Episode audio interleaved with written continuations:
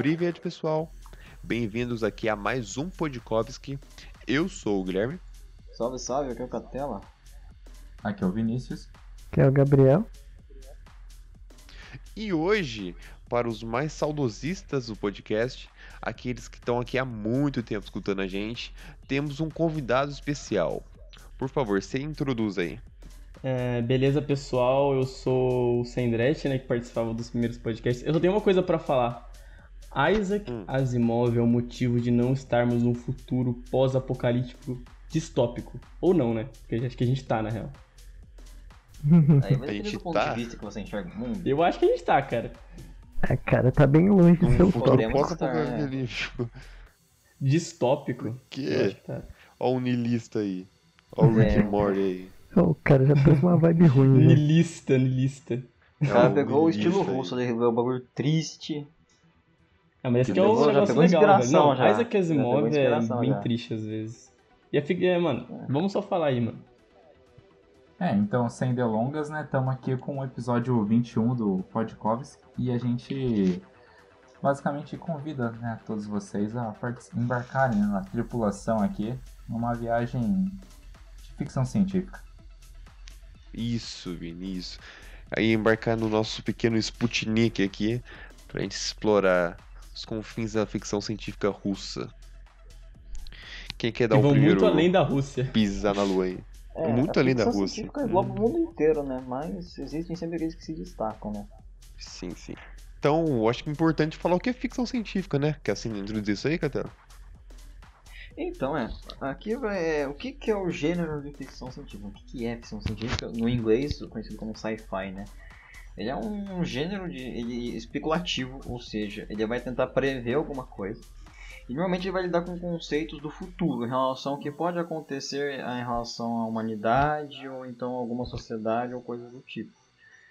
Muitos desses exemplos de filmes são esses de viagem espacial, é, conquista de planetas, exploração de outros planetas.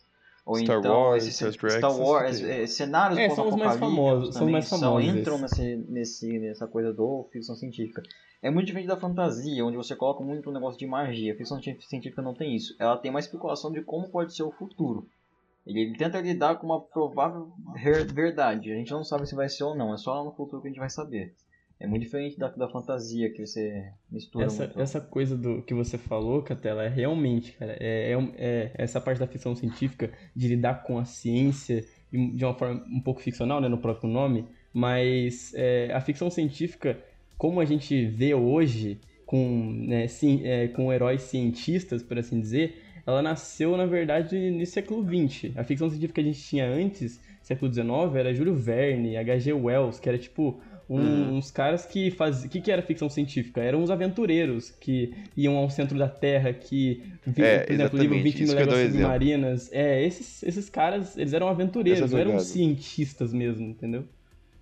Uhum. A ficção científica que a gente conhece hoje, ela mudou muito conforme passou os anos, né? Como o Pedro citou aí, eu acho que o exemplo mais fácil de a gente pensar nisso seria você pegar o, o livro que conta a Viagem ao Centro da Terra, que retrata assim de uma forma científica, mas também uma forma fabulosa, assim, pode-se dizer. E a gente compara com alguma coisa bem moderna, por exemplo, ficção científica. Hoje em dia, quando a gente pensa, a gente pensa em algo direcionado ao espaço, Cyberpunk coisa 2077. tipo Star Wars. uh... ah, vou colocar aqui um gênero de ficção científica atual muito bom.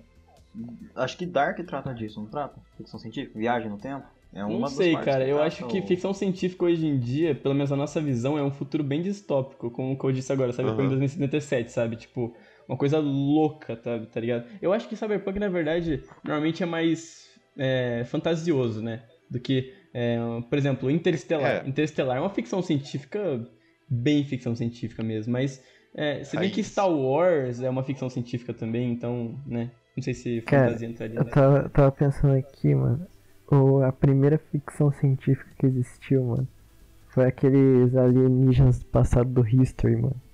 Que lá era ah, ficção é, científica raiz, Não foi isso, não. Essa foi a primeira. Cara, o ET assim? há 3 mil anos lá fazendo a Stonehenge, mano. Ficção científica, ah, cara. nas pedras. Ah, tá.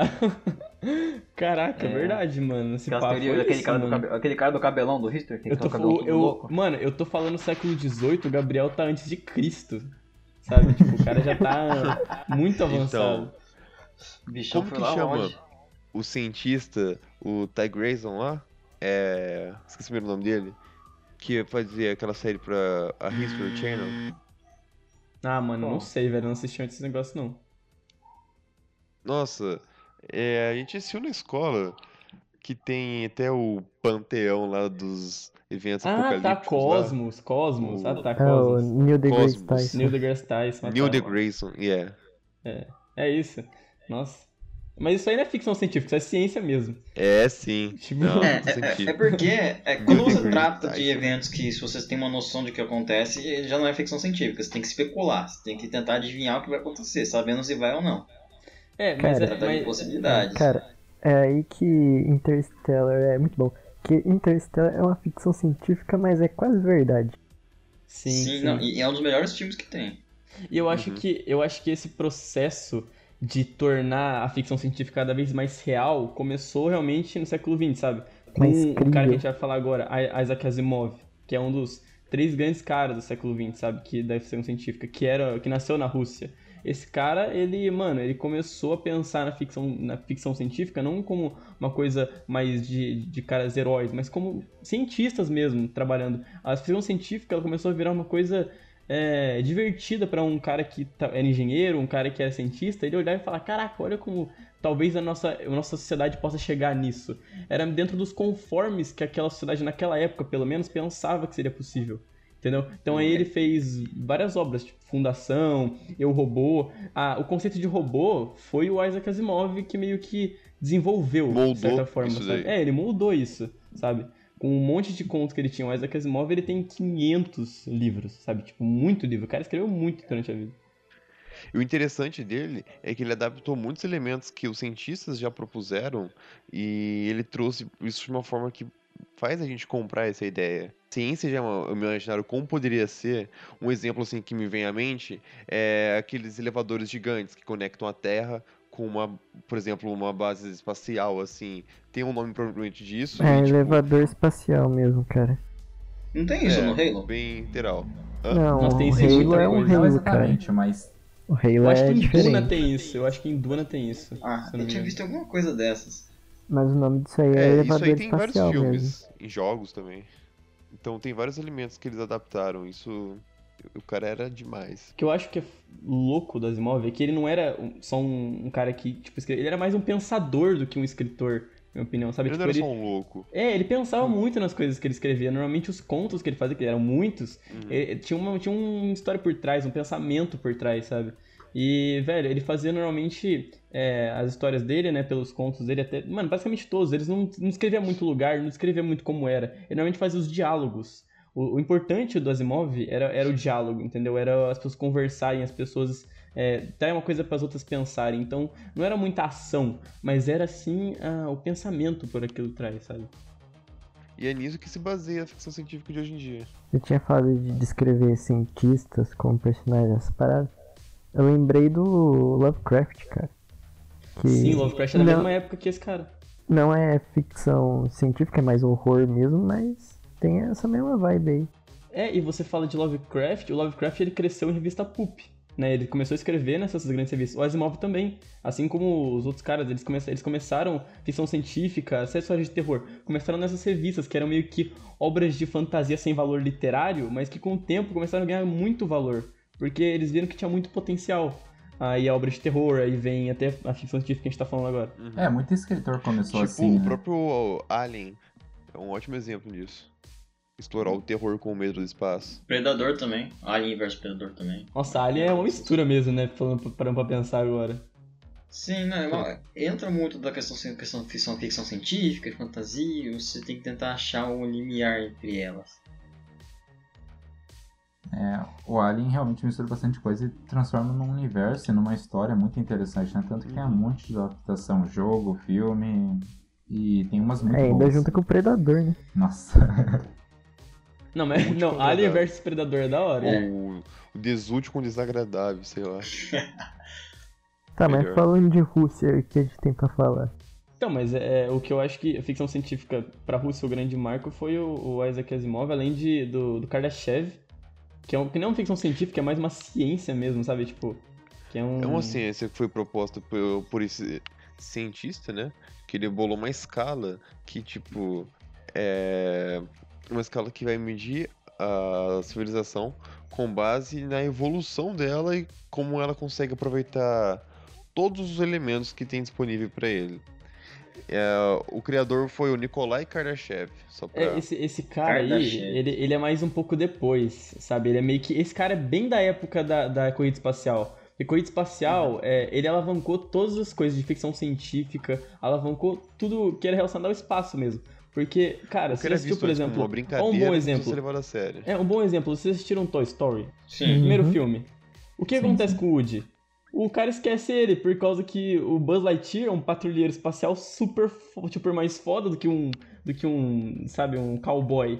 A, a moda cowboy. na época era um, era é isso, entendeu? Estava no mainstream da época. Então, e- isso ficou muito famoso. Os caras começaram a ganhar bastante dinheiro em cima disso, de ficção científica, entendeu? Nikolai Kardashev, ele, ele só por elaborar isso, cara, o cara já ficou bem famoso, sabe? Elaborar uma espécie de teoria, assim, de, de como funcionaria a energia consumida, né? Só complementando isso, nos filmes do, ah, das décadas dos anos 80, 70, por aí, eles adoravam explorar isso. E os invasores, assim, de outros espaços, isso era, tipo, fortemente abordado. Isso graças à corrida ali pra ver essa disputa pelo espaço, quem atingia ou pisar na Lua primeiro. A Guerra Fria marcou muito essa questão, e isso é muito presente na cultura do momento, literatura, nos filmes. É, eu acho que esse momento Estados Unidos versus Rússia deu, deu além de. Não, obviamente muita coisa ruim saiu desse conflito, né? Mas, mano, uma coisa muito boa que eu acho é que é, o, o ser humano ele parou de olhar pro que tava na Terra e começou a olhar pra cima, pro espaço,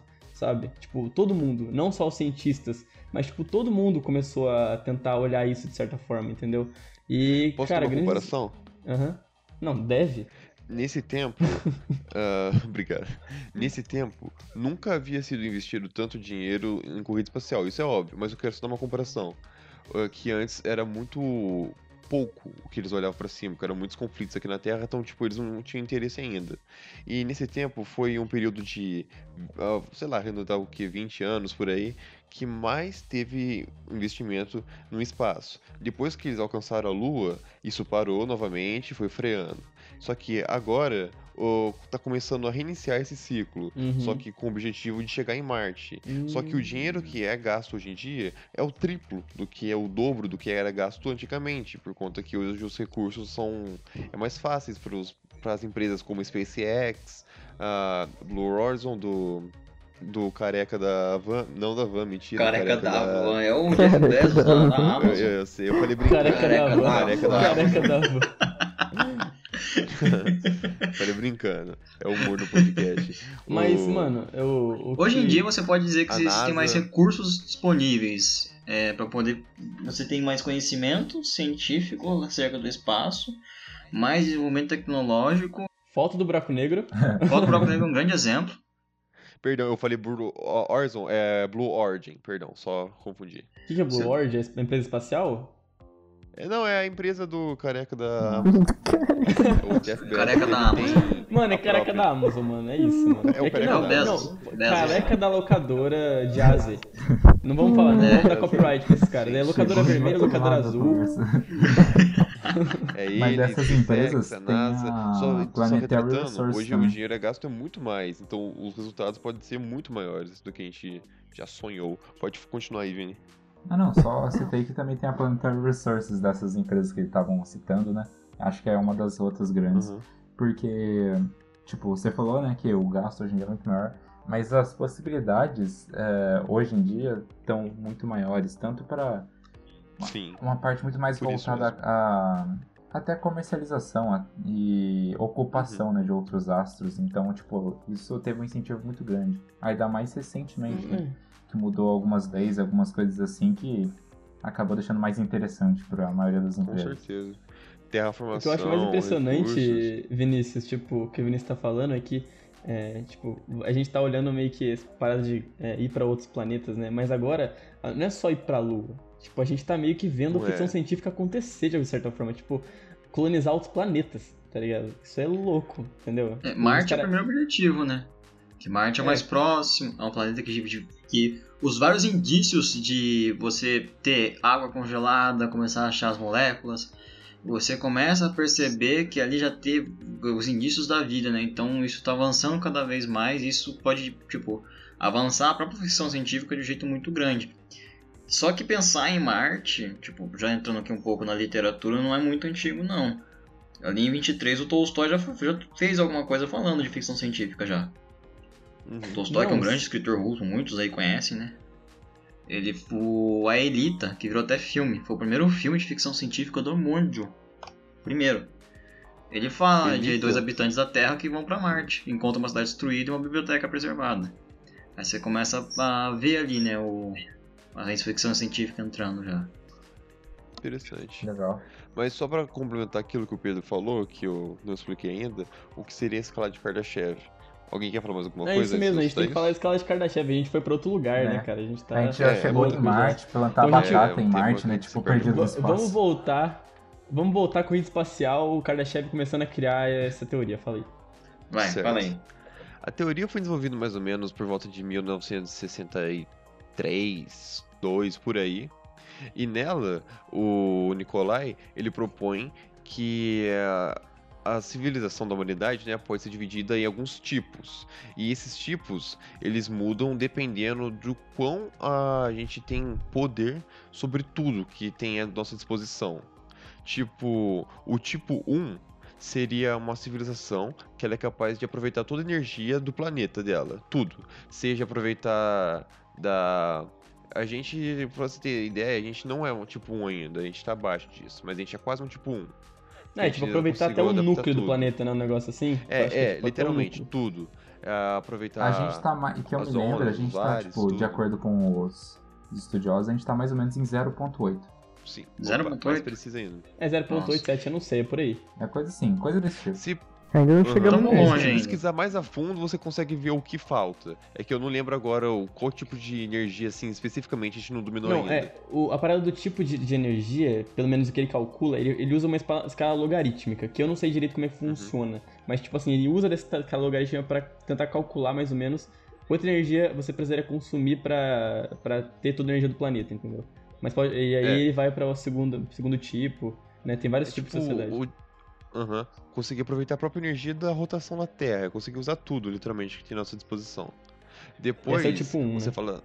Aham. E depois você fala assim, ah não, mas tipo 2 deve ter o quê? Deve ser um salto pequeno. Mas não é bem assim, já vai aproximando bastante. Em resumido, é você conseguir aproveitar toda a energia de uma estrela. Então, tipo, ma- mais energia do que qualquer um já sonhou. Porque se a gente com a energia que a gente tem aqui na Terra, que é muito pouca comparada à energia que uma estrela produz, isso é coisa para abastecer o sistema solar inteiro. O tipo 3, já pulando, é a gente conseguir adaptar toda a energia de uma galáxia. É, isso aí já é então- bastante. tipo, isso aí já é o É, máximo. Não, né? pô, pouca coisa, pouca coisa. Deve ter o quê? Umas quatro estrelas na galáxia? Umas duas? Sarcasmo, tá, gente? Então, mas isso aí que o Guilherme tá falando, isso aí é meio que, tipo, no que seria plausível, sabe? Tipo, isso, isso aí ainda é plausível, tipo, estrela, galáxia. É, Então ainda é no plausível. 4. É, só que, só que, tipo, esse aí foi o que o Kardashev inventou, sabe? O tipo 1, o tipo 2 e o tipo 3. Uhum. E aí depois vem meio que uns compendiums que a galera começa, uns caras começaram a colocar em cima, sabe? Tipo, começaram a trabalhar nesse conceito do Kardashev e aí começaram a colocar mais tipos, pelo que eu entendi, né? Sim. O tipo 4, você ainda consegue imaginar onde isso vai parar. Que seja depois que você conseguiu da galáxia, é conseguir usar toda a energia do universo. Só que algumas pessoas ainda acreditam no tipo 5, que seria basicamente você ter toda a influência sobre o tempo. Você conseguir o tempo. manipular o tempo. Você ter poder sobre tudo. Sabe, pouca não coisa, né, um rapaziada? tipo pouca coisa. Então, é. coisa. Nada demais. Tranquilo. O Catela falou de multiverso e realmente existe um dos caras que precisou também tem um tipo que é meio que dominar a energia do multiverso. Só que isso teorizando que existiria multiverso. Entendeu? Não se Uhum. sabe se existe. Isso aí é um pouco mais de ficção mesmo, sabe? Do que o Kardashev estava propondo. Aí, Só eu posso complementar uma coisa? Que eu acabei de ver aqui o que falta pra gente. Pra gente sair do tipo zero, né? Como a gente é auto-intitulado na escala, falta a gente aprender a controlar com mais eficácia as nossas reservas de energia e também poder controlar o clima, coisa que a gente não consegue controlar ainda. É, existem Sim. experimentos para tentar controlar o clima, mas isso entra para outra, outra questão e não é nem russo. Uhum. Então a gente pode discutir sobre isso em outro momento. Então, isso aí do que o Pedro falou do multi- o multiverso, que seria o tipo 5, eu acho, 6, tem ainda mais depois disso, só pra falar. é, mas os gente importantes são o tipo 1, o 2 e o 3, né? Que o Kardashev Aham. criou. Mas Só que eles têm esse último, que Aham. seria a civilização que consegue viver fora do tempo e do espaço. Esse tá é fora louco, de esse é tudo. louco. Fora do tempo e do espaço. Não sei o que seria isso. que seria capaz de construir e destruir universos. É você viver num plano que você não. Você pode percorrer pela linha temporal inteira, alterar É, ela e sair sem sofrer Você nenhuma. pode fazer o que você quiser lá. Então, o É, cara você que você propôs, quiser. Papel em branco que você vai fazer o que você quiser. o cara que você falou que começa a pensar em mais coisas, que tipo, tipo 4. Porque o tipo 3 é a energia da galáxia. Aí o tipo 4, que não tem nada a ver com o Kardashev, é um outro cara que chama Uhum. Zalton Galantai. Ele começa a Galantai. teorizar em cima disso. E aí ele, ele propõe que talvez a civilização consiga é, dominar a energia do universo visível, que a gente consegue ver, sabe? E aí começa todos esses tipos que você falou. Uhum. Só que aí, mu- muita gente fala que isso talvez seria inviável, sabe? Tipo, uma sociedade talvez nem, nem chegasse nisso, sabe? Tipo, meio inviável disso Uhum. acontecer. Uhum. E aí, o- depois um outro cara que vem e começa, tipo, a... Já que isso seria inviável, ele começa a colocar numa, numa escala menor de poder. E aí, em vez do todo o universo é, observável, ele coloca mais ainda acima, uma coisa que talvez seria mais acima, que seria é, o multiverso e depois o tempo, sabe? E aí já é coisa louca. Já é difícil de É. pensar. Eu acho que o mais o importante é lembrar do Kardashev, que, é, que isso aí é bastante falado hoje em dia, que é bem respeitado Uhum. até o tipo 1, o 2 e o 3. Que É, o cara que deu energia do pontapé, né? É o cara que É. deu pontapé pra começar a imaginar essas coisas. E aí, quando ele fala isso, eu acho que fica muito. Pensa, mas muito de pensar em alienígena, né, mano? Porque Alienígena. Porque é, esse- esses, esses tipos que ele elabora, é, talvez é, eles acabem não acontecendo. Porque existem os filtros também, né? Que a galera fala. Filtro de uma civilização. Porque, por exemplo, pode ser que existem filtros para a vida acontecer. E pode ser que um, num certo tempo o, a gente possa chegar num desses filtros a gente não passa e a gente morre. Tá ligado? Tipo, e por isso que tem a ideia do, do filtro universal, que tipo, nenhuma vida consegue passar. E a gente não conseguir evoluir além do que a gente vai conseguir. Por isso que nenhuma sociedade consegue se comunicar. É bem assustador, né, mano? Tipo, ficar sozinho pra sempre. Mas. Sei lá, mano, só pra linkar com essa ideia do Kardashev, porque é uma coisa tão grandiosa, mas pode ser que isso nunca aconteça, tá ligado? Porque se não aconteceu até agora, quem, quem dirá que isso um dia vai acontecer? Uhum. Tipo, a energia potencial de uma galáxia. Talvez não. Sabe? Quem sabe? Só que Uhum. eu acho que ele, ele, ao invés de pegar a ficção científica, ele pegou de uma forma mais científica mesmo, o Kardashev. Porque isso é uma- meio que uma, uma teoria bastante falada, sabe? Uhum. E aí, a gente, vai, a gente vai falar mais alguma coisa sobre ele? Eu acho que a gente pode partir pra, outra- pra- pra outras Hum. coisas relacionadas à ficção científica. É, acho que pode citar alguns exemplos, talvez. É, pode ser exemplos. Ah, Eu acho que o Star Wars, coisas contemporâneas. Star é, Wars, coisas é. contemporâneas. Vocês têm algo em mente? Star Wars. Então, o próprio livro que eu falei, o, o Aelita, ele próprio mesmo já trata desse negócio do. É que o Star Wars entra na parte de vários planetas e outras vidas. Mas a exploração espacial, ela Mano, começa. eu acho que com- Star Wars. É, é porque, tipo, se Ah, eu vou colocar na escala Kardashev, eu acho que Star Wars é meio que tipo 3. Tá ligado? Porque, mano, Sim, é o Império Galáctico, né? Então. Sim. é. Não, não, três, tipo, Deus. ah, eu acho que tá essa tipo dois. Cara, eu acho que é Porque dois, mano. Eu acho é dois. Acho que é dois. Três não acho capaz, Ah. não. Eles não conseguem controlar uma galáxia. Porque, tipo, eles têm aquele. Tem a Estrela da Morte, que é basicamente um planeta inteiro. Eles têm aquele planeta do Sif lá que fica sugando energia também. Possivelmente eles devem conseguir É. usar a energia de uma estrela Lá eles inteira. retratam esse negócio de. Mas do- estrela, da sim. galáxia inteira Eles não, cara. Até porque o Império ele não domina a galáxia inteira, ele tá tentando dominar a galáxia inteira. É.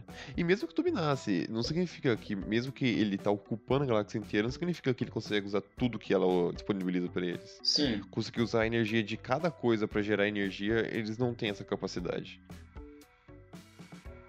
Você vê, nem Star Wars passou do tipo 2, e tem gente que vai pro tipo 7, Mas 6. tem, um- tem um, eu acho que tem um, um império que o Isaac Asimov criou que é tipo 3. Porque eu queria falar isso depois, mas eu não sei se vocês vão querer falar agora. Porque o Isaac Asimov, ele, ele tem é, uma, uma história que precedeu todos os, o- todos os impérios galácticos que foram inventados antes, sabe? Tipo, inspirou, inspirou Star Wars, inspirou Duna, sabe? Inspirou até um pouco Star Trek. Então ele, ele, ele meio que criou esse conceito, sabe? Se vocês quiserem Uhum. falar disso Ah, agora. acho que é uma boa deixa. Uhum. Ah, a gente começou a entrar num, uns lances bem grandes, né? Numa Sim. escala grande. Acho que talvez, talvez esse império tão gigantesco seja uma boa. Ficou um lance bem. Sim. que saiu da escala palpável que a gente consegue imaginar hoje em dia. Então, aí, aí você começa a ficção científica, né? É. Aí você começa a falar. O Isaac Asimov é o russo, que né, ele viveu na, viveu na Rússia até uma certa idade, depois mudou, migrou para os Estados Unidos. Mas Foi até uns ele- seis anos, acho que ele só morou na Rússia. É isso. E, e aí ele começou a mudou muito escrever. E aí ele começou a escrever histórias. A maior saga dele, de todas, é uma saga chamada Fundação, que conta a história de um Império Galáctico. E essa fundação, cara, ela é meio que. Muita gente se inspira nessa saga. Star- é, como eu já Uhum. disse, Star Wars, Duna, é, até Star Trek, esses, tudo, tudo isso meio que. Ele, ele, ele suga um pouco disso, sabe? Tipo, me inspirado. Essa é meio que a semente, sabe? E aí, é. O que acontece? Fundação é, é um império de 12 mil anos. O império existe há, existe há 2 mil anos. Cara, Só que tem uma coisa: o, nesse império, é o império que domina toda a galáxia. Mas ele tá há 12 mil anos porque ele, ele começa a contar a partir do surgimento do império. Então os anos são contados a partir do surgimento do Império, do império Galáctico. Então são 12 mil anos de Império Galáctico a partir do surgimento dele. Antes disso, existiam muitas outras coisas. A própria, e aí você pergunta, a própria Terra, onde ela tá? Ninguém sabe. A, a Terra, não, não se sabe onde está a Terra no, no Império. Ela meio que tá perdida. A Terra é só um lugar de onde os seres humanos vieram, mas ninguém sabe de onde é. Cara, sabe o que é isso aí, Sabe? mano? Tipo, Isso aí é. é você tá contando a história de Spore, mano. Sport, mano, é da hora, mano. Spore, ah, é. Eu Spore. nunca, jo- nunca joguei, nunca cheguei, nunca cheguei nesse nível Não, do no Spore. Spore tem a. A Terra em algum lugar lá, só que ela tá só lá mesmo, inabitada. E tem um império lá dos caras do mal que já tinha dominado a galáxia inteira. Então, é, mas, mas, tipo, nesse caso, a, a raça humana nasceu na Terra e aí ela foi crescendo até o Império lá. Pode ser meio que um Spore mesmo. E aí, o que acontece? O Isaac Asimov, ele, come... ele, ele se inspirou muito no, no Império Romano, sabe? Pra fazer esse, pra fazer esse Império Galáctico. Então, é, Uma ótima base. Sim, como uma base. Como no Império, É, não tipo é o Império Romano Wars, da né, galáxia, cara? porra. É uma ótima base, porque Sim, o Império Romano é ótima enorme. Sim, e aí o que acontece? O que acontece com o Império Romano em 400, no, né, na década. Não, no século V, por exemplo? Ele se divide. Ele cai. Ele cai. Aí não cai, Exato. não E cai, aí, não o que cai. Não, não, Invasões Ele bárbaras. cai, ele se cai o, divide. o do Ocidente. O do Oriente. É, ele se divide, exato. E aí começa o feudalismo, certo? Uma divisão do poder Império Romano. É, êxodo urbano, vai todo mundo pro. fazer os castelinhos. Isso. E aí o mundo meio que cai. É porque na época que ele escreveu, tinha muita ideia de Idade das Trevas, a ideia de que tava tudo em barbárie, tá ligado? Então ele pegou isso e como que ele, ele pensou assim: como que eu vou passar isso tudo pra uma ficção científica? Como que eu vou passar essa história tão foda pra uma ficção científica? E aí ele começou a elaborar a ficção dele. Ele elaborou o Império de 12 mil anos, né? Que, que tem a- meio que a capital do Império é Trantor, que é um planeta totalmente uma cidade. O planeta é uma cidade, sabe? Meio industrial. Tem um, acho que isso tem em Star Wars também, um planeta que é uma cidade, assim. Que é a capital do. Tem. Capital lá do. Coruscant. Isso, que é, que é o planeta é uma cidade. E aí, é, o. O que, que ele cria? Ele cria um personagem chamado Henry Seldon. E o que esse personagem faz? O Império, ele tá vivendo de boa. Ninguém sabe que o Império vai cair nem nada, sabe? Tipo, ninguém sabe. Todo mundo tá vivendo ok. Mas esse cara, ele cria uma, um novo tipo de pesquisa, uma nova ciência. Ele cria a psicohistória. E o que, que é a psicohistória que o Henry Seldon cria, né? Nesse livro dele? é uma mistura de matemática, psicologia e sociologia. E para que, que ele usa isso? Ele usa isso para entender tendências da sociedade e para saber como ela vai evoluir. Então, basicamente, ele usa isso para prever o futuro. Facebook. Ele usa isso para prever o futuro, sabe? Tipo, é Facebook, né? sei lá. Mas ele usa isso para prever o futuro. Aham. Entendeu? Atra- Facebook. Através de cálculos matemáticos, através de psicologia e sociologia. Ele usa isso pra prever o futuro, de certa forma. Eu acho que isso é um meio que um pouco, por exemplo, de relações internacionais, sabe? O cara sabe de uma coisa daqui de um país e ele sabe o que que vai acontecer, sabe? Mas só que é muito além disso. Ele, ele É, ele usa literalmente meio- exemplos passados pra tentar prever o que vai acontecer. Não, ele usa a tendência da sociedade. Ele, tipo, analisa a sociedade como um todo pra ver como que ela tá, tá ligado? Pra, sa- através de cálculos matemáticos, entender o É, futuro deu pra mesmo. entender. É você ver o comportamento e tentar prever o que pode acontecer a partir do comportamento atual, porque É você pode mudar o comportamento. explicar isso, cara. É tipo aquele polvo da Copa, mano. Ele adivinhava os jogos. Só isso. É, é o povo da Copa, só que em pessoa, 12 mil anos. Sim. Então, mas Sim. aí o que acontece? Esse cara, ele, ele prevê o fim do Império Galáctico. Ele prevê o fim do Império Galáctico em 500 anos. Ele fala, o Império Galáctico vai cair em 500 anos, sabe? Tipo, e não tem... E aí, é, não tem como impedir isso. Ele vai cair. É impossível.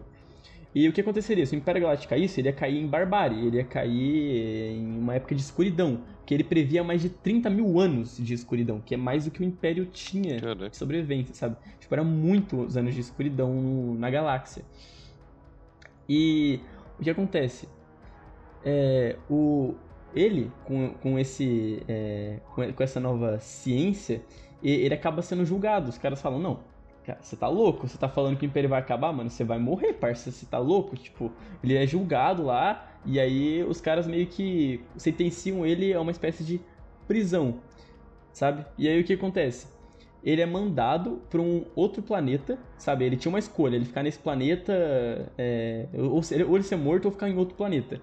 E acontece? Para ele, é, e- e nesse planeta ele meio que tipo começa a elaborar uma espécie de, de maneira de não acabar com a escuridão, mas diminuir ela. Ele quer diminuir 30 mil anos em 500. Entendeu? Tipo, ele quer colocar 500 anos de barbárie em vez de 30 mil. Pra que depois de Ah, 500 anos surja um novo império. Uhum. Entendeu? Então ele meio que prevê isso, tipo, pra já se ante antever pra criar isso. E como que ele faz. é, esse, ele, como é que ele tenta é, meio que tirar esse. Esse. é, diminuir esse tempo? Ele meio que toma o manto de profeta do Apocalipse. Então, todo mundo. é, o cara do Império meio que condenam ele. Mas eles. é, eles sabem que a ciência que ele, que ele propôs ela está se provando verdadeira, porque o Império começou já a ter algumas, algumas, alguns tipos de tendências de que ia ruir. Declínio. E aí o cara que tá, o cara que é, o, o Henry Seldon, ele tá lá e ele, ele começa a falar assim, então, eu tenho uma proposta, eu tenho como diminuir isso. E a proposta dele é construir uma fundação.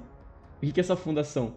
É um é meio que um lugar onde num, num planeta onde estaria toda a informação coletada pelo, pelo Império Galáctico, tipo, todo conhecimento científico, sociedade, tudo. Tudo isso ia estar nesse planeta seguro, tá? Todo tipo de armamento, tudo. Tudo ia estar seguro lá, para que depois é, ele pudesse meio que é, moldar essa barbárie de certa forma, porque ele teria ali todo o conhecimento. Mas o que acontece? Funda, o, o livro, essa saga Fundação, ela sempre tem novos personagens. Sabe? Tipo, ela nunca é, tem um personagem que fica um tempão. Porque é uma saga que dura mil anos, sabe? Muito mais que mil anos. Então ele sempre se reproduzem. O Harry Seldon, ele, ele morre, tipo, no primeiro livro, sabe? Ele morreu. Tipo, ele já, ele já era, sabe? Uhum. E aí, tipo, é, e depois que ele constrói essa fundação, ele, ele meio que. O que acontece? O mundo. Realmente, o Império cai e aí essa fundação fica ali. O que ele previu é verdade. E aí, o cara é tão foda, Master Blaster foda, que, tipo, ele gravou gravações do que fazer pra caso desse alguma merda que ele previu. Tipo assim, Caralho. vamos supor que. Vamos supor que, por exemplo, é um. Os planetas em volta, em volta do planeta onde está a fundação, que o planeta onde estava ali o- a fundação se chama. é, se eu não me engano, é. É Terminus. É o nome do planeta onde está a fundação. E aí. É. é, O que, que ele faz? Por exemplo, os planetas em volta meio que, meio que ameaçam atacar a Terminus, tá ligado? Só que aí o, o Harry Seldon, ele gravou uma série de, de mensagens é, holográficas que estão programadas para serem é, liberadas no momento em que ele é, no momento em que ele sabe que os, os planetas iam fazer alguma coisa porque ele já previu isso com a psicohistória entendeu Cara, Caraca. você fez eu lembrar de uma parada, mano. O. falei Em Destiny, cara, O em Destiny, o jogo Destiny, no tem um planeta que é tipo conta a história lá do começo do universo de uma raça de inimigos da colmeia Que é o guardião. que antes da colmeia ser colmeia, como ela encontrou a treva, foi quando uma lua se chocou em um planeta chamado O Fundamento. E também tem um- uma inteligência artificial no Destiny chamada Rasputin, que ela faz um monte de cálculos lá pra prever o que vai acontecer no colapso da Era Dourada da Humanidade. Nossa, fortemente esperado. Maneiro. Ó, tem. Dá pra ver que, tipo, coisas hoje em dia ainda, sabe? Tem aquela inspiração, aquele toque de, de algo que veio tão antes, né? Dessa saga Fundação aí que você tá contando, né? Sim. Não, e, e essa saga, cara, ela, tipo, esse início que eu falei, isso aí é meio que, tipo, primeiro e o segundo livro. Depois ainda, tipo, começa a ter o que acontece. Mais uma coisa, só pra terminar essa história, de certa forma. Pra- e eu não quero, tipo, eu não vou dar todos os spoilers, eu só vou dar, tipo, umas coisas que realmente tipo, acontece que é divertido de saber. Se não quiser, pula também. Você leu tudo? Não, nunca li tudo, mano. Mas, ó, por exemplo, Fiquei interessado agora. e aí o que acontece? O. O. Os. O planeta que tá ali, que é Terminus, que tá com fundação, que é a, funda, a fundação que o. O. O, o Henry Seldon criou. É, esse planeta, ele, ele começa a, a sofrer ataques de um meio que um novo império tirano que tá crescendo. E esse império, ele tá meio que crescendo com um cara chamado Mulo. O cara chama Mulo, mano. E sabe o que, que esse cara faz? Mudo. Mulo. M-U-L-O. Sabe o que, que esse cara faz? O quê? Ele consegue manipular o sentimento e meio que a mente das pessoas. Além de ler a mente das pessoas. E aí meio que acontece. Esse cara, é, o... ele começa a ganhar muito poder. E ele começa a ficar muito forte. E o... O próprio... O Henry Seldon, ele não consegue... Com a, com a, a psico... psico... Com a psico... psi- História? Psico- psicohistória, é. Ele não come, ele, nossa, confundi tudo. Com a psicohistória, ele não consegue prever um ser, tipo, não consegue prever uma pessoa, ele não consegue prever o que uma pessoa vai fazer e chegar até uma alta sociedade. Ele não consegue prever isso. Ele, preve- ele consegue prever tendências sociais, mas ele não consegue prever é, o que uma pessoa consegue mudar na sociedade, sabe? Então ele não previu esse O mundo. impacto de uma pessoa em particular, né? É, exato. E aí, o que acontece? Quando esse mundo começa a ficar forte, os caras da fundação não sabem o que fazer. Porque o Harry, o Harry, o Harry, o Harry Seldon, ele começa a mandar umas mensagens que não, não são é, compatíveis com o que tá acontecendo. É, porque o, porque o mulo, tipo, tá ligado? Ele não tava ali na, na, na previsão. E aí, tipo, caralho, mano, o que, que tá acontecendo? Entendeu? Tipo, e o que acontece? Fundação cai. Eles destroem a fundação. O mulo consegue é, meio que é, dominar a fundação. Então, e aí, tipo, mano, fudeu, tá ligado? Não tem nada, a fundação fudeu, acabou, tá ligado? Tipo, então, o que vai acontecer? Vai continuar em barbárie? E aí, o que acontece? Existia um cara chamado Gal Dornick. Esse cara, ele era um matemático brilhante. Lá da época do Harry Seldon, sabe? Tipo, voltando. Lá, no, lá no- quando o Harry Seldon fala que o Império vai cair. Tipo, esse cara, ele é um matemático brilhante que escreve a biografia do Harry Seldon, naquela época. E o Harry Seldon, ele fala pra esse cara, naquela época, construir uma outra fundação. Uma fundação escondida que ninguém saberia onde é. Uma segunda fundação. E essa fundação é realmente construída. E aí, tipo, essa fundação ela tá escondida, ninguém sabe onde é. E essa fundação só foi aparecer quando o, nulo, o mulo começou a ficar grande. Sabe? Tipo, como quando ele começou a ficar grande, começou a destruir outra fundação, essa, funda a- essa fundação, na verdade, que era a fundação que ia salvar todo mundo, não era outra. A outra era meio que, tipo, só de balela, sabe? Ela tava ali, Mas- tipo, ó, se alguém destruir, destruiu, tá ligado? A gente tem outra aqui, entendeu?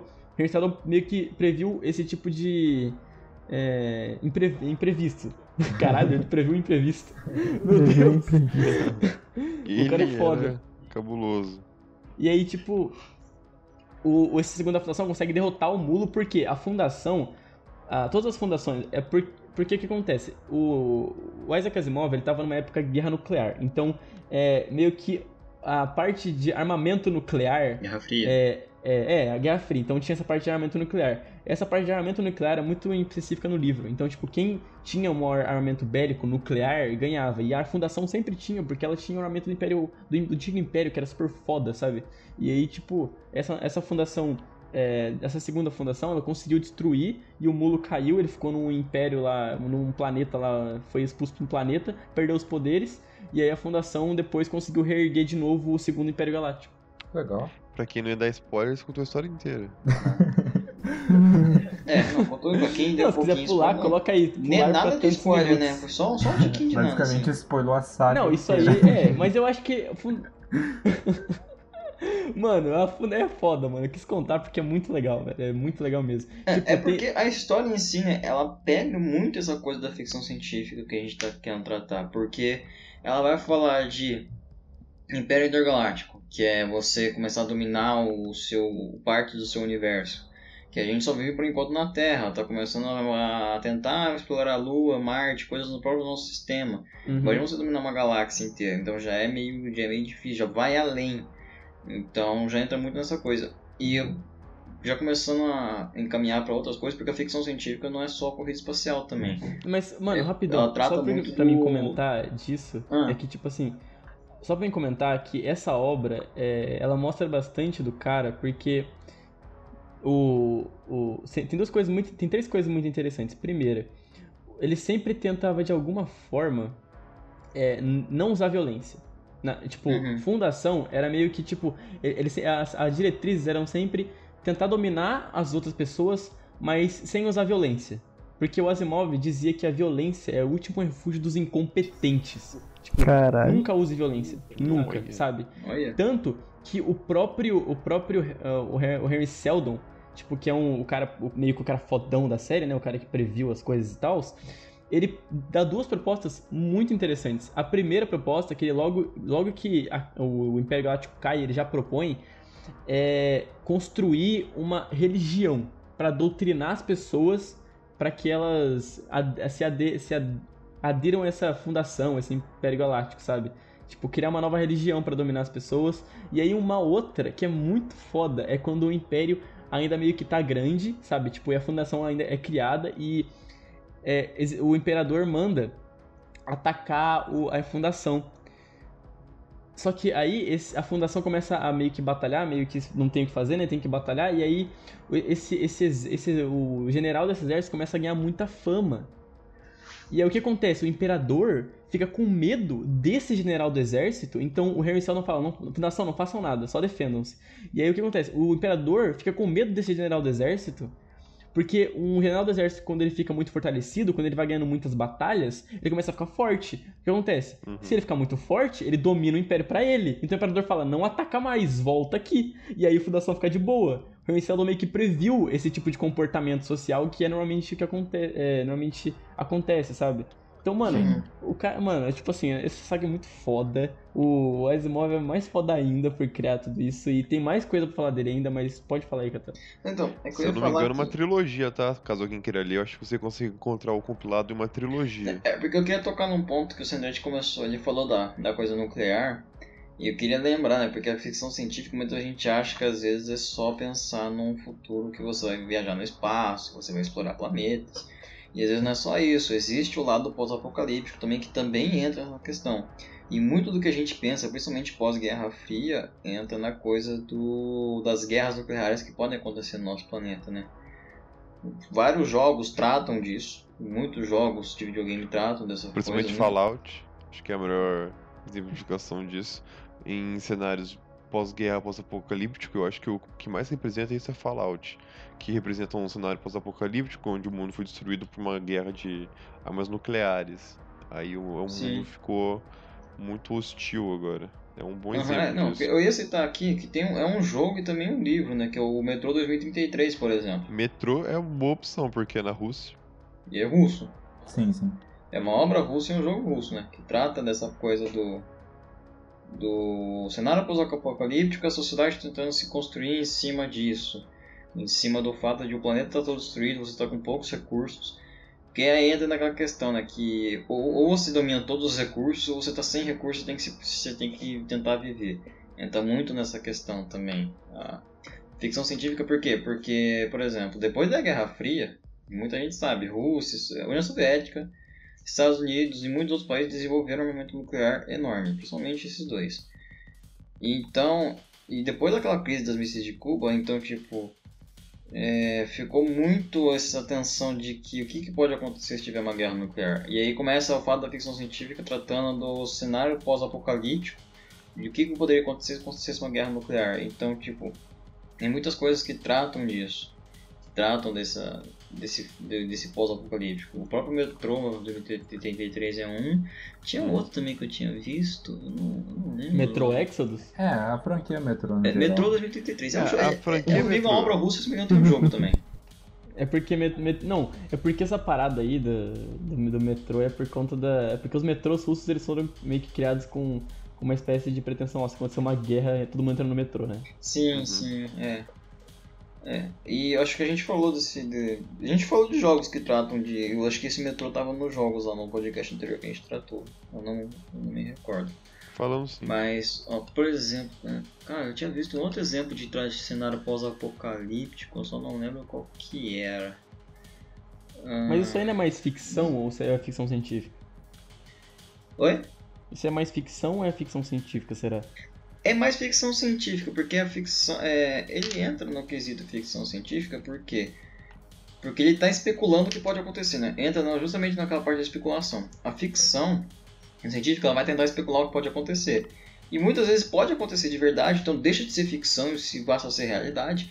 Mas enquanto ainda não é realidade, ainda é uma ficção. E como ela tem a chance de ser real, então ali está a ficção científica, não entra muito da fantasia.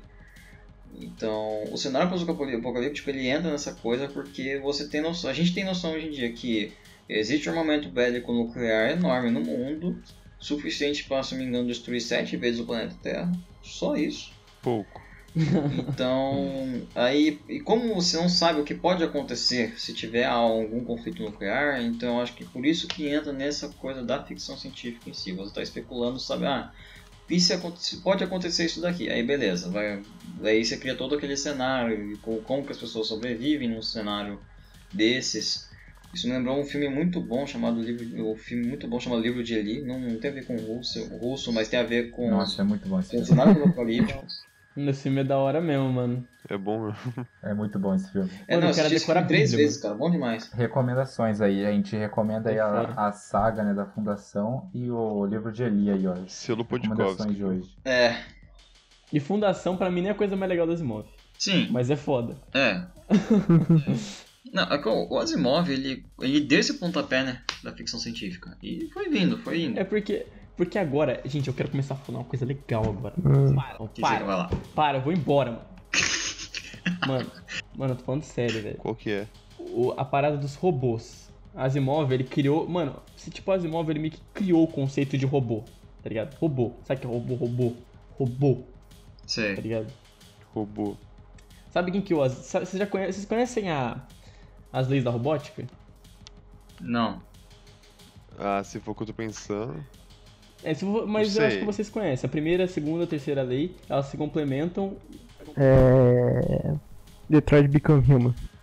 Eu não sei não. Eu não lembro exatamente, mas eu sei do que se trata, tá ligado? Eu posso não lembrar exatamente delas, mas eu sei o que é. Sim, é meio que tipo assim. Lembra que no início eu falei que, tipo, o Asimov é um motivo da gente não estar tá num universo apocalíptico distópico? Por causa que ele criou Sim. isso, tá ligado? É mesmo, mesmo, é tipo, pra mim é por causa disso. Ah, não sei se isso aí tipo, funciona 100% não, cara. Não, não, até porque, até porque esse, os robôs do Asimov, eles, eles, eram meio diferentes, tipo... Mas antes, vamos falar primeiro dessas leis robóticas, antes de eu falar dos robôs do Asimov. Ó, tipo assim, ele, na verdade, ele, ele meio que ele que meio que criou essa ideia da palavra robótica. A palavra robótica foi ele que criou. Até, mano, vocês já ouviram falar de, de cérebro positrônico? Nunca. Ou positrônico? Não. Você nunca ouviu falar da palavra uhum. positrônico? Já. Uhum. Então, palavra positrônico, tá ligado? Tipo assim, é, essa palavra, ela veio meio que, tipo, de uma, é, uma ideia que um, um, negócio de ciência lá que o cara pegou, que tipo assim, isso, isso era meio que uma partícula que se movia num negócio muito rápido, tão rápido na velocidade da mente. Aí ele falou: Ah, então isso aí é, é, a mente de um robô, então é positrônico. E aí ele colocou cérebro positrônico. Tá Mas se não me engano, tem uma partícula de verdade que se chama positron. Positron. Então é, isso, tipo agora. isso, é mais ou menos isso aí. Aí ele pegou, ah, então é isso aí. positron. Acho que esse é o raciocínio. É, então, é, exato. então, aí, aí o que acontece? O, o, Isaac Asimov, ele, come, ele sempre, de- na época dele, tinha uma ideia de complexo de Frankenstein. O que, que é isso? Que quando uma pessoa criava alguma coisa, um robô, o robô sempre se voltava contra ele. Tinha muitas histórias disso, sabe? Tipo, muitas pessoas Uhum. tinham histórias disso. Mas aí o Asimov, ele começou a criar, tipo, mano, eu não gosto dessa ideia. Vou fazer uma ideia melhor. Eu gosto mais das coisas. Fazer umas coisas melhores. Eu não gostei muito disso aí, não. Aí ele Aí elabora. ele fez o Astro Boy. Foda-se- Não, esse é um pouco mais depois, cara. Mas é meio anime isso aí, cara. Ele deixou essa pro Tezuka. Acho que o Asimov poder não gostava de anime, não, cara. É, mas, mas, ó, ó, ó, mas tá aí, hein? O primeiro anime foi um anime de robô, cara. Foi Astro Boy. Sério? É, o primeiro anime foi Astro Boy. Ah, é verdade. Caralho, velho. Tá, mas ó. a- a- e ele elabora três leis da robótica. O que, que são essas leis? Essas leis ele usa. Ele meio que elabora nos livros dele. Sabe, ô, gente, alguém. Vocês já leram Senhor dos Anéis, né? Sim, sim. Uhum. Já. Mano, imagina que a fundação é o Senhor dos Anéis do Asimov, tá ligado? Tipo isso. Uhum. E aí, o, ele, ele elabora, ele faz mais um monte de livro que um chama é, é, meio que de robôs. E aí tem sonhos de robôs, é, tem. é, não lembro mais agora, mas tem um monte de robô, tá ligado? Aí tem um monte de nome. E aí, o que acontece? Esses livros são meio que um monte de contos. Eu robô. Que são meio Eu que. robô, nove contos. Não, esse é um livro Eu, robô. mesmo. Tá ligado? Tô falando de um livro com um monte de contos. E aí, tipo, esses livros com um monte de contos são meio que o Silmarillion do Asimov. O Silmarillion, ou melhor, é, Contos Pô, mas, Inacabados. mas, mas ligado? e o Hobbit, mano? Que o principal é o Hobbit. Ah, cara, aí eu não sei, você me pegou. Ah, ô Sendrete. Fala, fala que é o Eu Robô, vai. Sei lá. É, é O Eu é Robô o robô. nome dessa coletânea. São nove contos no total. Que o próprio Asimov escreveu. Nove contos. O nome é Eu Robô. Eu Robô o nome. Não, Eu Robô é um livro. Não, é a coletânea. Eu Robô. Roubou um coletânea livro? de nove contos. É um Tipo, livro. não, o Eu Robô é um livro com uma coletânea de nove contos. É Entendeu? um dos. Ah, é um livro com nove contos. Entendi. É, só que, tipo assim, tem muito conto de robô. Tem O cara muito. era fissurado. É, então é, isso me lembrou uma animação que é muito baseada nos contos do, do Asimov. Foi feita por um cara chamado Anatoly Petrov, que fala de. O nome dela é Polygon. É sobre um robozinho que ele. Que um cara criou um tanque robô que é capaz de se defender, atacar sozinho e consegue ler os sentimentos Caramba. das pessoas. O cara misturou Pokémon, Metal Gear. O cara fez o primeiro anime. Esse Não. cara fez o primeiro anime. o cara fez Transformers, eu, eu mano. acho que você já viu, cara. Exato. Você lembra de Chappie? O Chap, eu tô ligado, aquele robozinho, né? É, que esse filme é legal, Chap, cara. Chap. Ah, o que que tem? Que ele fica buscando emoção, né? Um bagulho assim. É, É, o Chap é, o é que robozinho que aprende as coisas. faz outra mente com um monte de PS4. Isso. Então, mas, tipo assim, o Asimov, ele. O que que acontece? A palavra robô ela foi criada antes do Asimov. Então, robôs significam escravos, acho que em tcheco, uma coisa assim, uma língua. Mas o Asimov, ele começou a pensar nesse conceito de robô. O que acontece?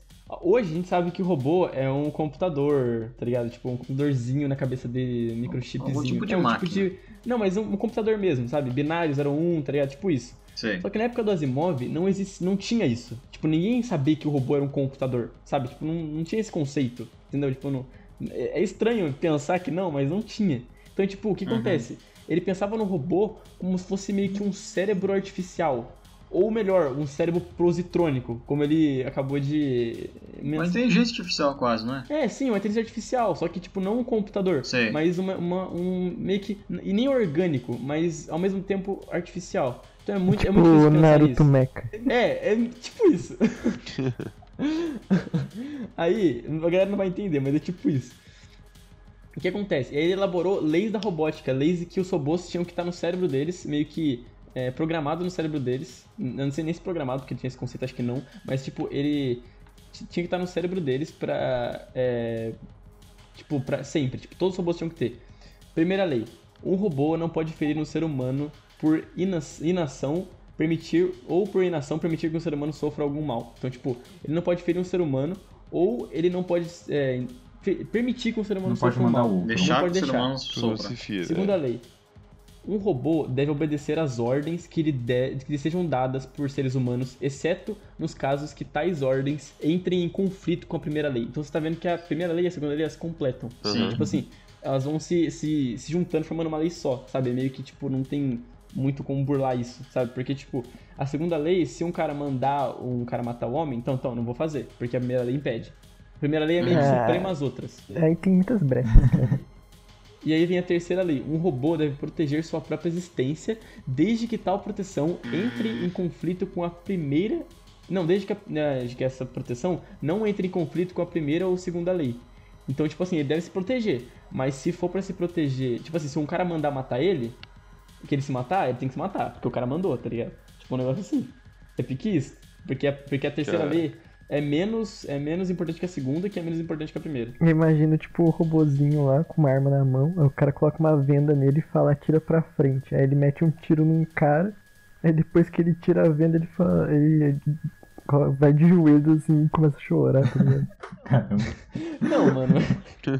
Chora óleo. O cara tá indo longe. O, o cara tá indo longe. mano. Mas, tem- mas isso é interessante, porque o Asimov brinca muito com isso. Tipo, com essa própria ideia da- das leis dele, entendeu? Tanto que depois ele cria uma lei zero, que, é, que seria anterior até mesmo à primeira lei. Que é, é, é acima de todas as outras. Um robô não pode causar, causar mal ah, a, um humanoide, a humanidade por omissão permitir que a humanidade sofra algum mal. Então, tipo, ele não pode causar mal à humanidade ou, sofrer- ou permitir que ela sofra um mal. Essa é até anterior à primeira lei. Entendeu? Não, esse lance da omissão é interessante, porque essa é uma baita brecha. Né? de leis. É, tipo assim, ele não pode não fazer nada, ele tem que fazer, tá ligado? Cara, eu acho legal o, Eu tenho que ser sempre bom. o- essa, esse bagulho de proteção do Destiny, do Rasputin, que é a inteligência artificial. Que eles criaram ele pra proteger o sistema solar. Ele controla todas as armas do sistema solar. Só que depois de um tempo ele não obedece mais os humanos. Porque ele acha que ele fazendo as coisas do jeito dele, ele vai proteger a humanidade do jeito certo. Mesmo que isso signifique atirar um monte de arma contra o deus da humanidade, que é o viajante.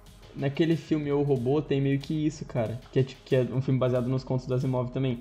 Que é meio que, tipo assim, o robô, você acha que ele é mó evil, você acha que ele é do mal. Só que, na verdade, ele tá protegendo a lei zero. Que é, ele, ele acha que os seres humanos não sabem se proteger. Então ele tem que proteger os seres humanos, entendeu? Ele tem que proteger a humanidade. Só que, mais uma vez, essas leis, elas não são muito aplicáveis hoje em dia, porque... é- mano, é difícil você ensinar pra um robô o que é humanidade, sabe? Tipo... O é- robô, ele necessita de muitos dados pra aprender, não é como uma pessoa. O robô não é uma pessoa que aprende rápido e consegue interpretar os Mano, é dados difícil diferentes da ensinar um mesma robô que é existência, sabe? É difícil ensinar isso, então... O robô precisa de muita informação. Cara, muita nessa informação. discussão de robô, eu acho legal o Odisseia no Espaço, que tem o. É o 9000, lembra? Que ele começa a dar merda porque os humanos fizeram ele errado de modo que ele tem emoções, então ele tem medo. Os Eu humanos posso fizeram- complementar um negócio sobre isso, mano? Ah. Se a gente for pensar sobre isso, também tem o Detroit Become Human. Porque os robôs, eles ficaram tão evoluídos que eles começaram a criar os sentimentos e ele praticamente foi uma nova forma de vida. Aham. Ele sentia alegria, tristeza, raiva. E só que a diferença é que eles são construídos artificialmente. E lá eles querem sua própria independência. Aham. E. Cara, Diferente de eu e o robô, lá eles quebram essa regra, né? Porque eles têm essa regra de não ferir Ô, os Guilherme, humanos. você lembra que no Destiny tem os Exos? Que é a raça de robôs? Os Exos? Ah, sim, do Dash, não lembro. Uhum, É, que tem, até o Kid é um deles. Aham. sim. que acho legal. Tem uma hora no Dash, eu não sei se é uma carta ou sei lá o que, que eles falam sobre a diferença dos exos e dos humanos. Que como foi a humanidade é, estar junta com outra espécie humanoide, só que não é de carne. Aí ele meio que levanta o questionamento de que a gente pensa a mesma coisa, faz a mesma coisa, a diferença é que um é feito de metal e outro é feito de carne. Sim. E por que que teria que ser diferente? Porque a É. sua vida é tão única assim. E Interessante. também é interessante que os Exos, por eles serem é, não feitos de matéria orgânica, eles são meio que eternos, sabe? Eles vivem pra caramba. Aí por conta disso, a mente da, da, do Exo ele vai começando a dar uma falha. Então de tempos em tempos eles resetam e apagam a memória deles. Eles renascem. É, porque uma existência mais humana não consegue aguentar muito tempo vivendo. Caraca. Conceito interessante isso. Interessante mesmo, velho. Tipo, o ser humano ele não consegue ficar muito tempo, ele, ele quer morrer. É a angústia humana. Existe É, isso é desde sempre. verdade. O ser humano é angustio, é angustio, e tem angústia por natureza. Ô Vini, ô Vini, é por isso que é Cade 7, entendeu? Hum. Porque ele é o sétimo Cade desde que ele foi virou robô. Ah, sim, não, isso eu tava ligado. Então, mas, cara, essa parada do robô, é, cara, eu, li- eu li um hoje, que era que eu tava meio que vendo pra, pro, pod, pro podcast aqui, cara, que era um conto, cara, muito louco de robô, velho, que o Asimov escreveu, que chamava Sonho de Robô, que um robô, meio que um robô sonha, sabe? E aí começa o conto. Tipo, vocês querem que eu fale o conto, mano? Ou vocês querem que eu só dê um resumo dele? Se você quiser falar pra gente. Ah, é, um resumo eu acho que é melhor. Dá um resumo pra gente desenvolver outras coisas, tratar de outros Mas assuntos. esse, mano, esse ficção conto, eu- se eu não contar, eu, tipo, se eu contar, eu spoiler, tá ligado? Qual que é a proposta? melhor dele? não. É melhor falou- não, Só fala, melhor tipo, não. qual que é a É. ideia base, não fala o que acontece, tá ligado? Cara. Cara, eu não, eu, não, eu não vejo problema de contar esse conto, mano. Já que eu contei esse fundação. Tá ligado? É só pra, pra gente começar a tratar dos assuntos também, porque a ficção científica ela vai entrar em outros, outros ramos também, né? Hum,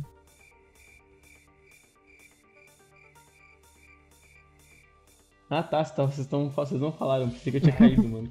Caraca, tô sendo Não, muito quieto. Eu tô aqui achando que todo mundo caiu. Não, mano, mas ó, eu vou, eu vou encerrar essa parada do robô com esse pensamento desse conto, mano. Tá bom? Porque eu tô- tava treinando pra falar esse conto, parceiro. Eu vou falar esse Então conto. fala. Então, mano, seguinte. Tenta dar uma resumida. Sonhos de robô. Só vamos.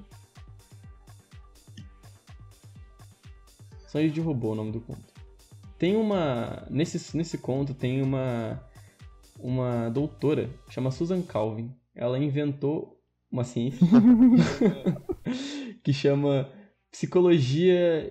Uma psicologia robótica. Então é, ela é psicóloga de robô. Tá ligado? De novo. Ela, meio que tenta usar cálculos matemáticos e psicologia para entender como funciona mente de um robô. Entendeu? O que acontece? Nesse conto, ela tá tendo um diálogo com um robô que, se eu não me engano, se chama Elvex, o nome do robô. E aí ela começa: é, Elvex, o que você. O que aconteceu ontem? E aí ele fala: Eu tive um sonho. Mas isso é impossível. Você é um robô. Bom, aparentemente também pensei impossível, mas estava de noite com uma escuridão e de repente veio uma luz e dessa luz comecei a ver muitas coisas e comecei a procurar, procurar no meu banco de dados algum tipo de palavra que diria o que estava acontecendo e encontrei um sonho e assim eu cheguei à conclusão de que eu estava tendo um sonho de fato. E aí ela fala assim, e o que aconteceu nesse sonho? E aí ele fala, bom, Calvin, nesse sonho eu via muitos robôs, robôs trabalhando em minas, trabalhando em eh, embaixo d'água, trabalhando até mesmo no espaço. Você só via isso nesse, nesses contos, nesses, nesses sonhos, Elvix? Não, Calvin. Eu também via o sofrimento desses robôs. Eu via eles sofrendo com, com uma espécie de can, cansados por trabalhar. Eles estavam exaustos. Mas isso é impossível. Robôs não ficam cansados. Eles não precisam descansar. Sim, Dr. Isso na realidade. Mas em meu sonho, isso não acontecia. De alguma forma, eu sabia que meu sonho eu tinha que de- defender eles e defender a nossa existência. Está citando a terceira lei, Elvix? Sim, Dr. Cole. Mas ela está errada. A terceira lei diz que um, um robô deve proteger a sua existência no que não contraria a primeira e a segunda lei. Sim, Cal. Isso na realidade. Mas em meu sonho é como se a terceira lei acabasse na palavra existência e não mencionasse a primeira e a segunda lei. Mas isso é impossível. A primeira lei diz que os robôs devem proteger os humanos. A segunda lei diz que devem obedecê-los no que não contraria a, a primeira lei. E a terceira, por subsequente, dever dizer que não contraria as duas outras. Não torna isso na realidade, mas em sonho é como se a primeira e a segunda lei não existissem. E o que mais viu em seu sonho? Você viu humanos no seu sonho? Aparentemente não, mas depois sim, havia um homem. E. E o que esse homem fazia lá? Esse homem dizia: Libertem o povo. E quando esse homem dizia Libertei meu povo, ele estava se referindo aos robôs. Sim, doutor. E quem era esse homem, Elvix? Esse homem era eu. E aí a doutora Calvin pega do bolso dela uma pistola, aponta para a cabeça do Elvix e atira. E o Elvix não existe mais. Acabou. Nossa, maneiro. Exato. A abordagem que o conto toma é muito interessante. É, então, ela é meio que uma psicóloga e, tipo, ela começa a conversar com o cara e, tipo, você acha que ela vai ajudar ele, no final ela só, pau, mete a bala É nele, muito sabe? Ela só quer ver até que ponto ele chegou da autocompreensão. Mano, Detroit Become Human por isso É, mano, é muito isso, sabe? O cara começa Isso a pensar mostrou por o si lance só. lá que você falou que preza mais o diálogo do que a descrição de mundo e tal. E, nossa, É, cara, ele não, ele não nem descreve o que tá acontecendo, ele só fala o que, tipo, só fala o que tá ali, sabe? Sabe, tipo, é isso. Tá aí, tá aí. Aham. É uma coisa que Star Wars também tem bastante. Não tem essa necessidade de falar sobre como é Ah, cada mas coisa. isso às vezes É estraga, só tá cara. lá. Parece que você sempre esteve ali. Isso às vezes estraga do Star Wars, hein, cara. O que que estraga, Gabe? Não, não, não vamos É falar Star dos Wars, erros. mano. Erros Os eu conheço o cara bem. de repente mete Eu o negócio gosto, todo mas é que eu cagado. conheço bem, eu encaro os erros. Ah, mano, mas, mano, o clássico é muito bom. O clássico é muito bom. O clássico é muito bom. Não, do planeta não tem como errar. Então, aí, o que, que mais a gente tem pra falar de ficção científica, cara? Acho que já tá bom, né? Mas então, é porque eu. Eu queria tra- tratar um pouco porque. É, o, o Asimov ele foi um. Eu acho que foi um, o pioneiro, um dos pioneiros na Rússia. Só que existem muitos autores que tratam, né? Existem muitas obras até hoje, e tanto literatura quanto filmes. Então eu queria trazer aqui um pouco de indicações para as pessoas terem noção. Eu, eu tô no clima pesado, cara, eu tô, vou ficar quieto. não, relaxa, velho, relaxa. Pensa aí, ó. O jeito que você tratou os contos foi muito bom, na verdade. Que é, tratou de como o autor enxerga o que, que é a ficção científica. E, tipo, como ele enxergava naquela época. E dá pra perceber que às vezes muda um pouco a relação nossa, mas a ficção científica é assim, ela se altera de acordo com o comportamento da sociedade e o que vai acontecendo. Então ter uma noção de como era, ou você, ou você contar isso, traz pra gente mais ou menos aquela noção de tipo, caramba, hoje será que é diferente? Será que não é? Traz aquele questionamento assim pra gente. sim, Aí eu queria tratar, tipo, por exemplo, a gente falou de, co- de coisa espacial, né? sim. falando de coisa espacial. Tem um filme de 2020 russo que trata disso.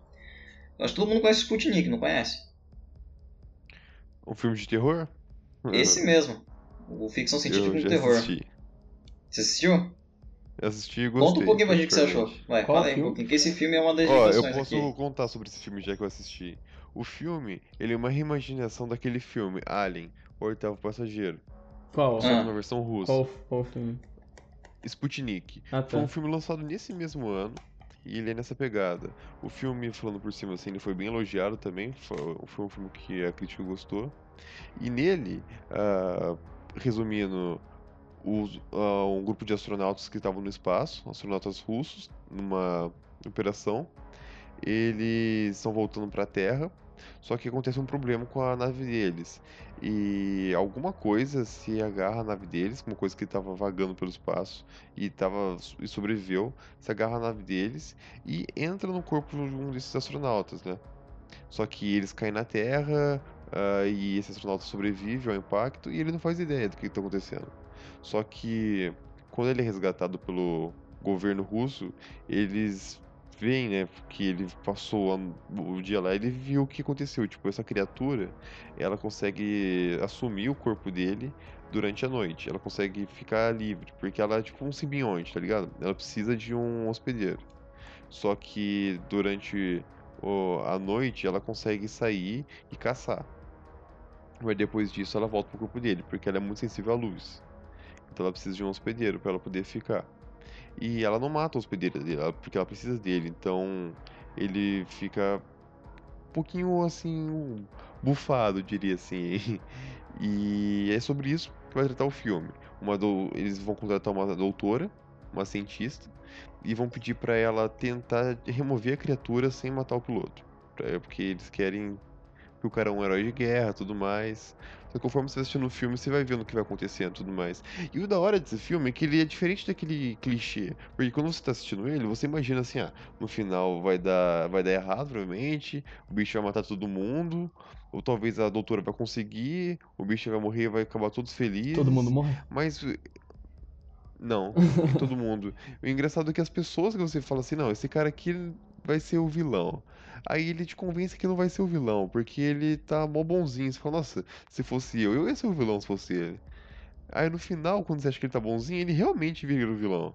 Então, realmente, esse filme dá uma brincada com isso, sabe? Uhum. Esse- esses papéis clichês, assim, ele inverte, depois desinverte de novo. Aí você fala, ah, sabia acontecer isso. Aí no final, outra coisa. aí o bicho fica do bem. O ET, o ET Bilu não era do mal, tão mal Sabia assim. acontecer isso. É, não, é sério. Eu fiquei com esse sentimento. Eu não vou dar Então foi bom, né? foi bom. Mas é. É, pra quem é um quiser assistir, sim, eu pra quem quiser assistir, tá disponível no Amazon Prime. E esse é um é um filme russo. Locadora Azul.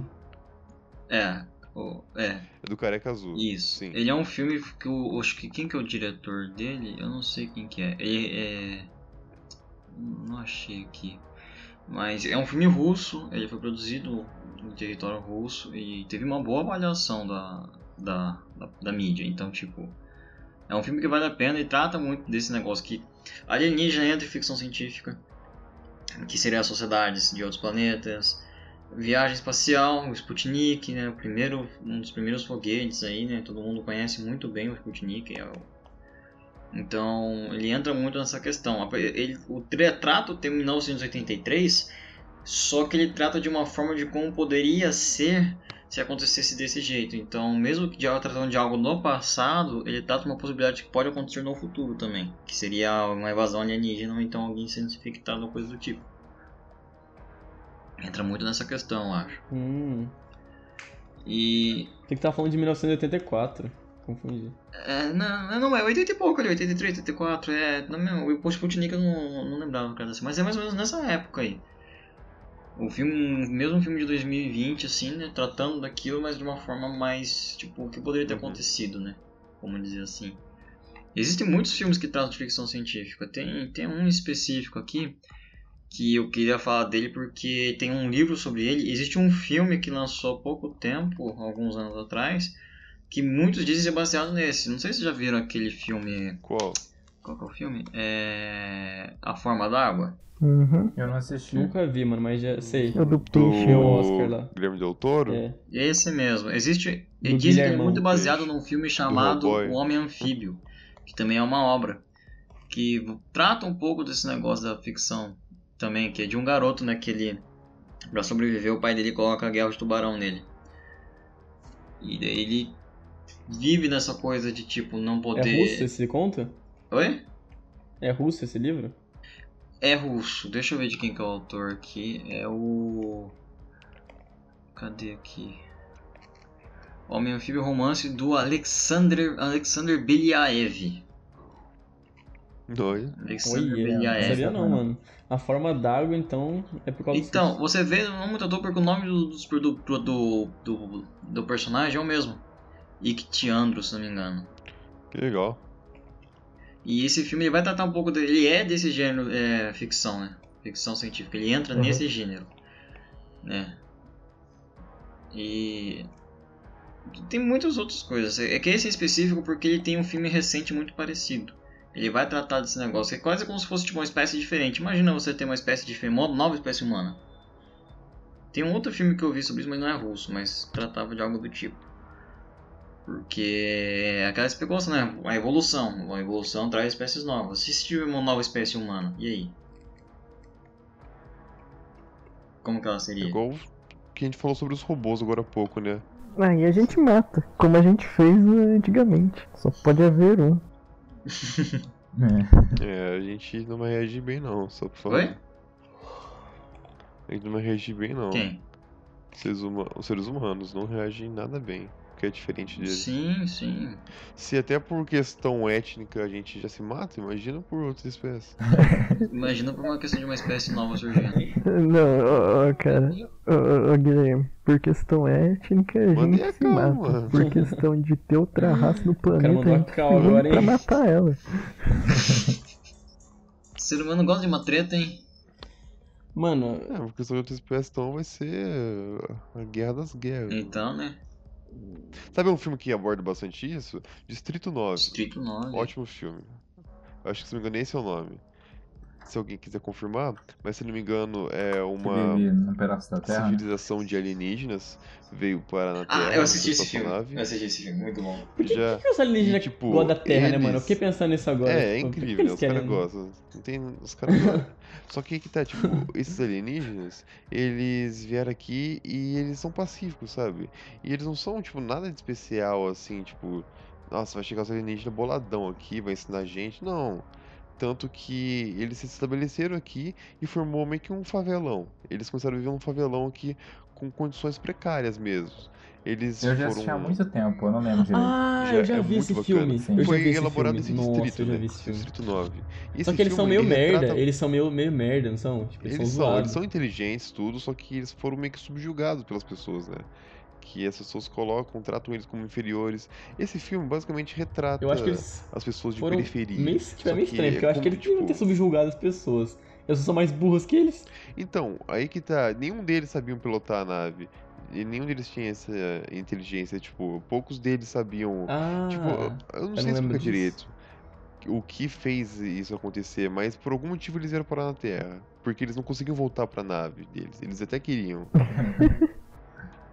E aborda muito essa questão, porque as pessoas tratam eles como lixo. entendi. As pessoas vão lá e Caralho, matam mas eu já vi já eles, esse filme. subjugam eles como se eles fossem realmente lixo. Tipo assim, ah, mano, vocês são muito inferiores. Eles pegam, estudam eles, testam armas neles, testam tudo neles, sabe? É. É. Uhum. Tipo, ah, tirou É tipo outra coelho, pessoa da sociedade e colocou outra pessoa. Sempre precisa de alguém pra apanhar. Nesse caso foram os alienígenas. Uhum. Foram. É, Ah, no caso do Asimov é o robô que apanha, é, no caso é o caso aqui, alienígena, na caso... realidade, são quem é mais pobre, quem tem outra cor. E lá são os ZT, os ZT Bilu. Ah, Aí você vê que a ficção Gustavo. científica ela pode trazer os problemas atuais e colocar num cenário futuro também. Agora eu tô A triste. científica ela traz um ensinamento ali muito louco. Não, ela ajuda você a refletir bastante sobre as coisas. Você pega os seus problemas atuais, joga para uma sociedade mais diferente no futuro Uhum. e tenta imaginar como é que pra seria. Mas será que vai é ser a muito mesma bom, coisa? mano. Será que vai Porque às mudar? vezes você pega exatamente o que acontece na realidade, e mas bota isso em uma outra contextualização. Mas pega exatamente a mesma coisa. E às vezes isso é o suficiente pra gerar o choque. Sim. Ô, ô, Pedro, ô, Pedro. Hum. Aquela frase lá, ainda bem que é ficção, não é mesmo? Hum. É, Então. exatamente, tá ligado? Tipo, pô, não é. Outro Tipo, é ficção, mas não é, tá ligado? Mas é muito bom esse filme. Só você colocar em outro, outro. Como o Vini disse, só você colocar em outro, outro contexto. E o contexto? E o contexto? Mas o contexto? É 13 mil horas. Mas e o contexto? Falando em. Três mil horas em coisas aí, né? De botar os outros pra baixo. Mas e o contexto? Alfinetando. 13 mil horas de gameplay, cara. 13 mil horas de gameplay. Tem que cortar cortar isso aí. Corta.